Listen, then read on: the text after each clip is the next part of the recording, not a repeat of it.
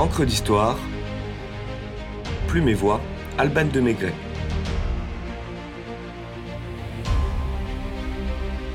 André Le Nôtre, magicien du jardin.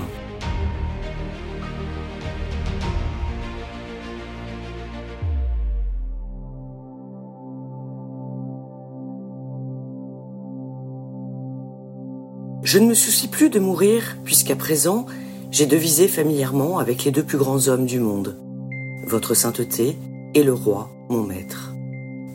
Tels sont les propos bon enfant d'André le Nôtre au pape Innocent XI, qui ayant appris la présence de l'artiste à Rome, avait désiré le rencontrer. C'est donc probablement serein que le roi des jardiniers s'éteint dans sa résidence des Tuileries le 15 septembre 1700, à un âge très honorable et après une vie de passion et d'excellence. Le duc de Saint-Simon, homme pourtant peu enclin aux compliments, relate dans ses mémoires. Le nôtre mourut après avoir vécu 88 ans dans une santé parfaite, avec sa tête et toute la justesse et le bon goût de sa capacité. Illustre pour avoir le premier donné les divers dessins de ces beaux jardins qui décorent la France, et qui ont tellement effacé la réputation de ceux d'Italie qui en effet ne sont plus rien en comparaison, les plus fameux maîtres en ce genre viennent d'Italie apprendre et admirer ici. On imagine à quel point Louis XIV doit être fier de l'homme devenu son ami, qu'il a nommé dessinateur des plans et parterres de tous les jardins royaux, de celui qu'il a envoyé en mission dans la Cité éternelle pour contrôler la qualité de l'enseignement de l'Académie de France à Rome, de celui qui a observé le Bernan réalisant la statue équestre du roi.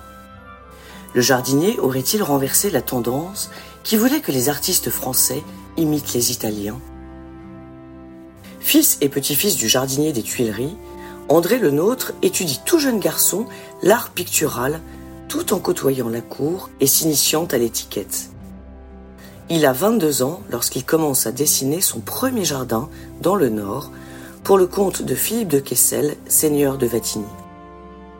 Les allées aux angles aigus, les dégradés d'essence d'arbres en perspective, les pots Médicis sculptés dans la pierre, le théâtre de verdure signent déjà la griffe de le nôtre et amorce sa réputation.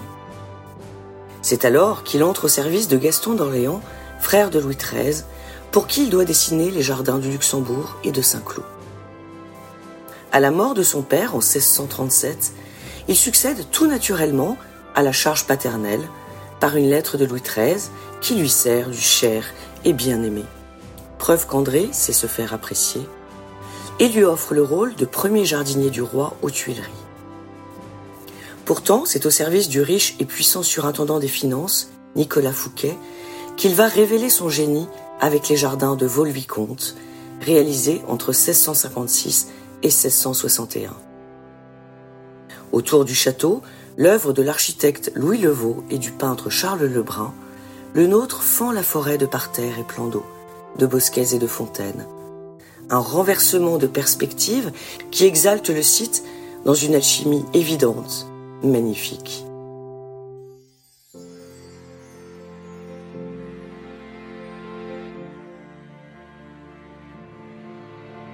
Le succès est immédiat et la renommée du jardinier croît en même temps que sa bourse. Tout le monde s'arrache le créateur du jardin à la française qui offrira ses talents au parc de Chantilly, Fontainebleau, Saint-Germain-en-Laye, Sceaux, Marly-le-Roi et au-delà des frontières en Italie, en Allemagne et en Angleterre. Louis XIV, probablement jaloux des fêtes dispendieuses de Fouquet à Vaux, profite de la disgrâce du surintendant pour s'accorder les services de le nôtre qu'il nomme contrôleur général des bâtiments royaux.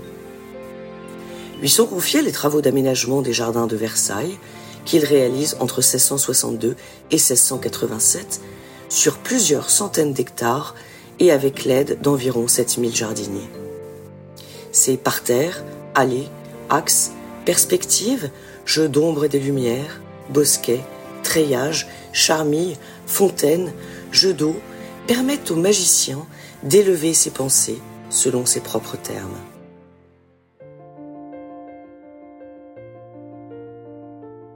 Le roi Soleil se prend d'une amitié quasi filiale pour son jardinier, avec qui il aime s'entretenir, et dont il apprécie la simplicité débonnaire, qui vaut à ce courtisan, respecté et estimé de tous, le surnom de bonhomme le nôtre. Le jour où le souverain lui propose de l'anoblir, André répond non sans humour qu'il a déjà comme arme trois limaçons couronnés d'une pomme de chou. Louis XIV s'exécute et les fait réaliser.